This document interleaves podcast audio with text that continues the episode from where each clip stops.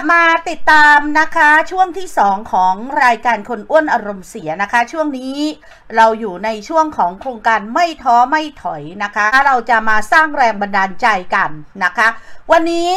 เราจะพูดถึงแรงบันดาลใจของผู้ใหญ่ท่านหนึ่งนะคะทำงานในพื้นที่มาตลอด แล้วก็สร้างความเข้มแข็งให้เกิดขึ้นกับชุมชนนะคะ เราจะไปพูดคุยกับผู้ใหญ่ชูชาติวรรณขำผู้ใหญ่บ้านน้ำซับสวัสดีค่ะ ผู้ใหญ่ชูชาติคะ ครับผมผู้ใหญ่ชูชาติวรรณขำจากบ้านน้ำซับหมู่ที่เก้าตำบลแก่งกระจาน ค่ะ อำเภอแก่งกระจานจังหวัดเพชรบุรีครับ ก่อนที่วันนี้เราจะประสบความสำเร็จแล้วการทำงานในพื้นที่กับพี่น้องประชาชนชนเอ่อประชาชนในภูมิภาคนั้นเป็นอยู่กันยังไงบ้างคะ ครับจากสภาพเดิมๆของหมู่บ้านเนี่ยช่วงที่เราได้พัฒนาและแก้ปัญหามาตั้งแต่ต้นน่ะก็คือเรื่องของวิถีการทำมาหากิน ค่ะ เรื่องของคุณภาพชีวิตที่มันมีความเป็นหนี้เป็นสิน อืม เรื่องของความไม่มั่นคงในอาชีพ เรื่องภัยธรรมชาติฝนไม่ตกตามฤดูกาล อืม แล้วก็ภาวะเศรษฐกิจที่มันเปลี่ยนแปลงมาตลอดอยู่ลำบากเพราะความเป็นที่สินนี่แหละครับ อืมอืม ก็ประกอบอาชีพเดิมก็จะเป็นอาชีพเกษตร แบบเชิงเดียวดูพืชล้มลุกพืชไร่อะ อืม พอเสร็จแล้วมันไม่มันไม่ได้ผลผลิตตามฤดูกาลมันก็เป็นหนี้อะดิ ค่ะ เพราะฉะนั้นมันเป็นหนี้สะสมไว้นานๆจนเข้าสู่ เรื่องของความเป็นหนี้ระบบไม่มีแหล่งเงินทุนในการประกอบอาชีพ ก็ทุกๆด้านอ่ะ มันไม่มีความพร้อม อืมอืม ขาดคำว่ากินดีอยู่ ค่ะ ครับ ก่อนหน้านั้นชาวบ้านเขาปลูกพืชเชิงเดี่ยวนี้ปลูกอะไรคะ ปลูกข้าวโพดข้าวโพดเลี้ยงสัตว์นะ ค่ะ แล้วก็ปลายปีก็อาจจะมีปลูกฝ้าย อืม ซึ่งช่วงนั้นก็จะเป็นพืชเศรษฐกิจที่มันใช้ภายในแล้วก็ส่งออกต่างประเทศอะไรประมาณเนี้ย ม แต่พอพอมันไม่ได้ผลผลิตตามฤดูกาลน่ะ ค่ะ อย่างเช่นปลูกฝ้ายก็มีต้นทุนการผลิตสูงขึ้นน่ะ มีการใช้สารเคมีรุนแรงอ่ะมันก็เลยเลยเป็นส่วนหนึ่งของความลบเหลวในอาชีพ เพราะฉะนั้นเราก็เลยต้องมาคิดแก้ปัญหา แล้วก็ใช้วิธีการคิดแล้วก็วิธีการทำใหม่ ก็คืออใช้น้อมนำเอาหลักปรัชญาของเศรษฐกิจพอเพียงมาใช้ในการพัฒนาแล้วก็แก้ปัญหา อืม มันก็เลยเกิดการเปลี่ยนแปลงมาอย่างต่อเนื่องเมื่อสิบเอ่อร่วมยี่สิบปีที่ผ่านมา เราเริ่มที่จะตั้งหลักกันได้เนี่ยเอ่อและยึดหลักเศรษฐกิจพอเพียงมาเนี่ย ตอนช่วงนั้นเนี่ย เราเริ่มโครงการอะไรคะ เรื่องนี้ก็คือเรื่องของเศรษฐกิจพอเพียง ค่ะ เพราะฉะนั้นเราไม่ต้องไปคิดนอกกรอบให้มันเลอะเทอะ อืม เยอะมากมายอะสร้างเป้าหมายให้มันชัดเจนว่าอีกห้าปีหมู่บ้านนี้จะต้องถูกพัฒนาและแก้ปัญหากันอย่างไง ค่ะ อีกสิบปีหมู่บ้านนี้มันจะต้องเปลี่ยนแปลงในรูปแบบทิศทางใด อืมอืม แต่ปัญหาก็คือเวลาพอบอกว่าจะน้อมนำหลักปรัชญาเศรษฐกิจพอเพียงอ่ะบางคนอ่ะ เขาจะถามว่ามันเมื่อไหรจะรวย เมื่อไหรจะใช้หนี้หมด ค่ะ เมื่อไหรจะมีคุณภาพชีวิตที่ดีขึ้นเขากลัวไง อืม ก็คือคนที่ยังไม่รู้จัก อืม แต่เราเป็นหมู่บ้านแรกๆต้นๆที่เราคิดได้ก่อน แล้วก็ลงมือทำก่อนใช้ก่อน ค่ะ เพราะฉะนั้นวิธีการก็คือต้องทำให้ดูไงอย่างแรกคือสร้างความรู้จักเข้าใจว่าเศรษฐกิจพอเพียงมันคืออะไร ค่ะ มันไม่ใช่ว่าเฮ้ยเศรษฐกิจพอเพียงรวยไม่ได้ ไม่มีเงินจะใช้หนี่มันไม่ใช่ไง อืม ก็ต้องรู้จักว่าเอ้ยรู้จักคำว่าพอ พ ดี อเริ่มโครงการแล้ว เราเริ่มจับมือกับมูลนิธิปิดทองหลังพระเนี่ย เราเริ่มทำกันเมื่อปีไหนแล้วเริ่มกันยังไงคะ อืม เราเราต้องเริ่มจากตัวเองก่อนไง ค่ะ สร้างคนต้นแบบ อืม แล้วก็ครัวเรือนต้นแบบในการขยายผล ค่ะ พอคนที่เริ่มลงมือทำก่อนที่บอกว่าทำด้วยใจอะ อืม แล้วเขาก็จะไม่รู้ว่าจะได้อะไร แล้วจะมีใครมาส่งเสริม เขาก็ ค่ะ ไม่รู้ไม่ทราบอ่ะ อืม แต่พอเอาเขาจริงแล้วพอผู้ใหญ่มีโครงการงบประมาณอะไรลงมาปุ๊บก็เอามาเติมให้กับคนที่ทำด้วยใจ ค่ะ เพราะฉะนั้นคนพวกนี้ก็จะประสบความสำเร็จในการเปลี่ยนแปลง อืม แล้วก็เป็นต้นแบบให้กับหมู่บ้าน ค่ะ สำหรับคนคนที่นั่งดู มันก็ต้องต้องอยากได้อยากเกิดการเปลี่ยนแปลงบ้างไง อืม จากความสำเร็จในความเปลี่ยนแปลงที่มันเกิดขึ้น ค่ะ เพราะฉะนั้นเราก็ส่งเสริมทั้งหมู่บ้านจนขยายผลครบร้อยเปอร์เซ็น อืม ทั้งหมู่บ้านเข้ามาปีสี่หนึ่งที่มูลที่ปิดทองหลังพระที่เริ่มเข้ามา อืม แล้วก็ในส่วนของป่าไม้ ค่ะ ที่สร้างข้อตกลงร่วมกันในเรื่องของการบริหารจัดการพื้นที่พื้นที่ทำกิน แล้วก็พื้นที่อนุรักษ์ ค่ะ ฝึกอบรมราษฎรอาสาสมัครพิทักษ์ป่า อืม จนหน้าปัจจุบัน 20 กว่าปี ไม่มีไฟป่าเกิดขึ้น แต่มี อืม มีป่าไม้เพิ่มขึ้น อืม แล้วก็มีระบบ ค่ะ รั้วเติมเต็มให้กับหมู่บ้านอีกช่องทางหนึ่ง อ่ะช่วงนี้จะเห็นได้ว่าภาวะเศรษฐกิจแบบนี้เนี่ยทำให้เอ่อแรงงานทุกคนเนี่ยกลับบ้านไปเริ่มต้นที่บ้าน แต่บางคนเนี่ยไม่รู้ว่าจะไปเริ่มต้นชีวิตยังไงดี เรื่องของการเกษตรเนี่ยเราให้คำแนะนำแล้วเราให้จุดเริ่มต้นกับชาวบ้านในพื้นที่ยังไงบ้างคะ จากเดิมเกษตรเหมือนกันแต่เป็นเกษตรอย่างเดียว ค่ะ เราก็เปลี่ยนให้เป็นเกษตรแบบผสมผสาน อืม ซึ่งหลายคนตอนต้นก็จะบอกว่าเอ้ยเกษตรผสมผสานมันปลูกนู่นนี่นั่น หลายอย่างมันไม่เป็นชิ้นเป็นอันอ่ะ ค่ะ แต่พอเอาเข้าจริงแล้วมันก็เลยต้องมีคนสร้างให้เห็นไง อืม อย่างเช่น ตอนนี้เดินมาเก็บแตงเก็บแฟงเก็บฟักตัดใบมะกรูด ตัดเก็บมะนาวตัดกล้วยอ่ะแต่ว่ามันเกิดเขาเรียกว่าความหลากหลายในพื้นที่เล็กๆ และมันสามารถสร้างไรายได้ ที่ อืม ผู้ใหญ่บอกว่า อยู่ยังไงตื่นมา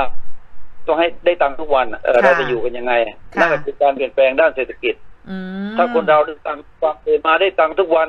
เก็บไอ้นู่นขาย เก็บนี่ขาย มันก็ทำให้ให้เศรษฐกิจมันดีในภายในครอบครัวสุดแล้วคือมีรายได้มากกว่ารายจ่าย ทุกเดือนทุกปีอะแล้วชีวิตนี้จะดูดีไหมล่ะ อืม เพราะฉะนั้นมันไม่ใช่พูดอย่างเดียวมันต้อง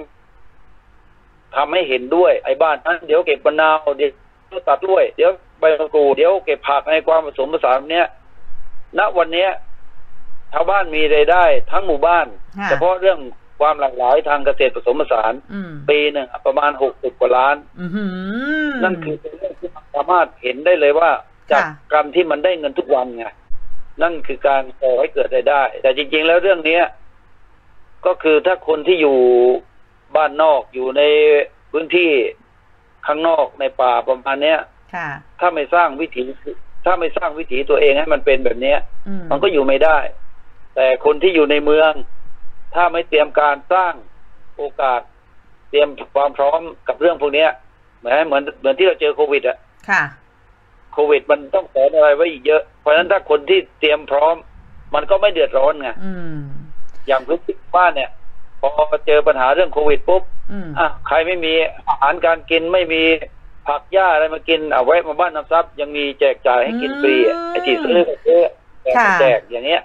ผู้ใหญ่คะ มันสามารถ แล้ว แบ่งปันได้เพราะว่ามันมันพึ่งพาตนเองได้ไง ค่ะแล้วที่น้ำซับนี่ปลูกพืชผลการเกษตรอะไรบ้างคะ ที่สามารถขายได้เป็นชิ้นเป็นอันนะคะ ก็ที่เป็นชิ้นเป็นอัน อืม ก็จะมีเอาความหลากหลายในพวกอย่างเช่น ปลูกถั่วปลูกแตง ค่ะ ปลูกไอ้พวกผักสวนครัวพวกเนี้ย อืม แต่ว่ามันเป็นผักที่มันเป็นเขาเรียกว่ามันต้องส่งเข้าตลาด ค่ะ ผู้บริโภคทุกวันทุกปีหนึ่งประมาณหกสิบล้านน่ะเกิดจากพวกเนี้ย ม อีกตัวหนึ่งก็จะเป็นเรื่องของพืชเดียวๆ ก็จะเป็นมะนาว ค่ะ มะนาว ทั้งหมดมีประมาณ ประมาณห้าพันต้นน่ะทั้งหมู่บ้านน่ะ อืม ปีหนึ่งได้ประมาณกี่สิบกว่าล้าน แต่มันไม่ได้ปลูกได้ทั้งทั้งหมู่บ้านทุกครัวเรือน ก็แล้วแต่ศักยภาพของพื้นที่น้ำแล้วก็คน ค่ะ ก็ก็เอาตามศักยภาพของแต่ละครัวเรือนกันแล้วกัน ค่ะ อีกด้านหนึ่งก็จะเป็นด้านด้านปศุสัตว์จะมีเลี้ยงวัว มีเลี้ยงแพะ หลักๆ ก็จะประมาณนี้ด้านปศุสัตว์ อืม อีกอันหนึ่งก็จะเป็นเรื่องของการท่องเที่ยว คนก็จะมีเข้ามาศึกษาดูงาน บ้านน้ำซับอะปีหนึ่งประมาณห้าหกหมื่นคนน่ะ อืม ค่ะ ในระยะเวลาสามปีที่ผ่านมา เพราะฉะนั้น ค่ะ เมื่อคนมาอบรมมาพักค้างมาเที่ยว ก็จะก่อเกิดรายได้ตลาดภายในหมู่บ้าน อืม โดยอัตโนมัติ ค่ะ มันก็จะมีการแปรรูปผลผลิต มีการทำขนมทองม้วน มีทำปลาส้ม ความหลากหลายในคำว่าขนมขนมเมืองเพชรบุรีเยอะแยะในบ้านน้ำซับที่มีเพราะฉะนั้น ค่ะ โอกาสพวกเนี้ยที่เราจะเปิดกลุ่มอาชีพที่มันจะสร้างไรายได้ ให้กับในหมู่บ้านอีกก็ก็ไม่ใช่น้อย อืม แต่ว่าความพร้อมที่เรามี ค่ะ มีทั้งพืชผลทางการเกษตร มีทั้งพืชผักปลอดสารพิษ มีทั้งมะนาวปลอดสารพิษ มีทั้งเอ่อขนมของฝากพวกเนี้ย อืมขายในตลาดอะไรบ้าง มีทั้งตลาดออฟไลน์ มีทั้งตลาดออนไลน์ไหมคะ ผู้ใหญ่ เรื่องของพืชผักอะจริงๆแล้ว เอาทั้งจังหวัดเพชรบุรีอะส่วนใหญ่แล้วคนเพชรบุรีอะไม่ค่อยประสบปัญหาเรื่องเรื่องตลาด อืม เพชรบุรีอะมีตลาดใหญ่ ๆ ที่ อืม เป็นจุดศูนย์รวม ที่จะส่งพืชผักออกไปต่างจังหวัดอะอยู่สองที่ก็คือทะยางตลาดสดทะยางเขตบ้านลาดชาวบ้าน เขาก็จะมีรถบรรทุกออกไป อืม เข้ากรุงเทพ ค่ะ ไปภูเก็ตไปตลาดคลองเตยพวกเนี้ยบางส่วนก็จะมีการส่งต่อไปออกไปญี่ปุ่นในพวกเนี้ยพวกกล้วยหอมทองอะไรพวกเนี้ย อืมอืม มันก็เป็นอีกหนึ่งผลผลิตของหมู่บ้าน เช่นกัน ค่ะ ทีนี้มาดูเรื่องของอีกด้านหนึ่งก็คือ ตลาดเกี่ยวกับ ออนไลน์ ไอ้พวกของฝาก อืมค่ะ ขนมพวกเนี้ยไอ้พวกนี้ก็จะเป็นตลาดออนไลน์ คือห้าสิบเปอร์เซ็นต์น่ะ พวกเนี้ยจะขายในพื้นที่หมู่บ้าน อืม เพราะจะมีคนทั้งมาเที่ยวมาศึกษาดูงานมาอบรมพวกเนี้ย ค่ะ ก็เกือบจะทุกวันต้องมีแค่เว้นช่วงโควิดแค่นั้นเอง ค่ะ นะครับ ใครสนใจนี่เข้าไปในตลาดออนไลน์นี่ไปดูหน้า Facebook ชื่อว่าอะไรคะ ค่ะ เพจบ้านน้ำซับ อืม ถ้าเป็นไลน์ก็น้ำซับทูเดย์ถ้าเป็น Facebook ก็จะเป็นบ้านน้ำซับ ค่ะ มีเบอร์โทรศัพท์ติดต่อไหมคะ ผู้ใหญ่ เบอร์โทรศัพท์ 0 9 2 อืม 6 0 4 8 3 5 ค่ะ 0 9 2 9 4 7 5 9 8 อืม 4สองเบอร์ครับ ทิ้งท้ายนี้ผู้ใหญ่มีอะไรจะฝากถึง ท่านผู้ฟังที่ฟังอยู่ไหมคะ ครับสิ่งที่จะบอกก็คือ นอกเหนือจากความพร้อม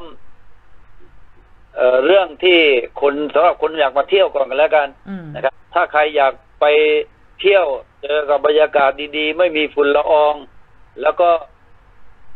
กินอาหารที่มันปลอดภัย แล้วแล้วก็ไปขี่ม้าเรียกที่บอกว่าสไตล์น้ำซับก็คือ หนึ่งในนั้นก็จะมีกิจกรรมในการขี่ม้าท่องเที่ยว หรือนั่งรถม้า ค่ะ ท่องเที่ยวภายในหมู่บ้าน ซึ่งอยู่ติดติดๆติดกับเขื่อนแก่งกระจาน อืม ที่จะบอกก็คือ ถ้าเราไม่ตั้งตัวเตรียมความพร้อมมาตนเองอะมันก็คงจะอยู่ยากอีกทุกสถานการณ์ที่จะเกิดขึ้นข้างหน้านี้ เพ ค่ะ ราะฉะนั้นคำว่าสกิดเองอะมันสามารถอยู่ได้แล้วก็อยู่รอดจริง แล้วก็พึ่งพาตนเองได้จริง ๆ ค่ะ เอาละค่ะ วันนี้ต้องขอบคุณผู้ใหญ่ชูชาตินะคะ ผู้ใหญ่บ้านน้ำซับนะคะ ที่แก่งกระจานนะคะ จังหวัดเพชรบุรีนะคะ ขอบคุณผู้ใหญ่มากนะคะ สวัสดีค่ะ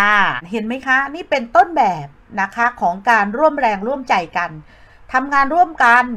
เอ่อทำกิจกรรมร่วมกัน แล้วมีผู้นำชุมชนที่เข้มแข็งหมู่บ้าน น้ำซับสามารถสร้างรายได้ ต่อปี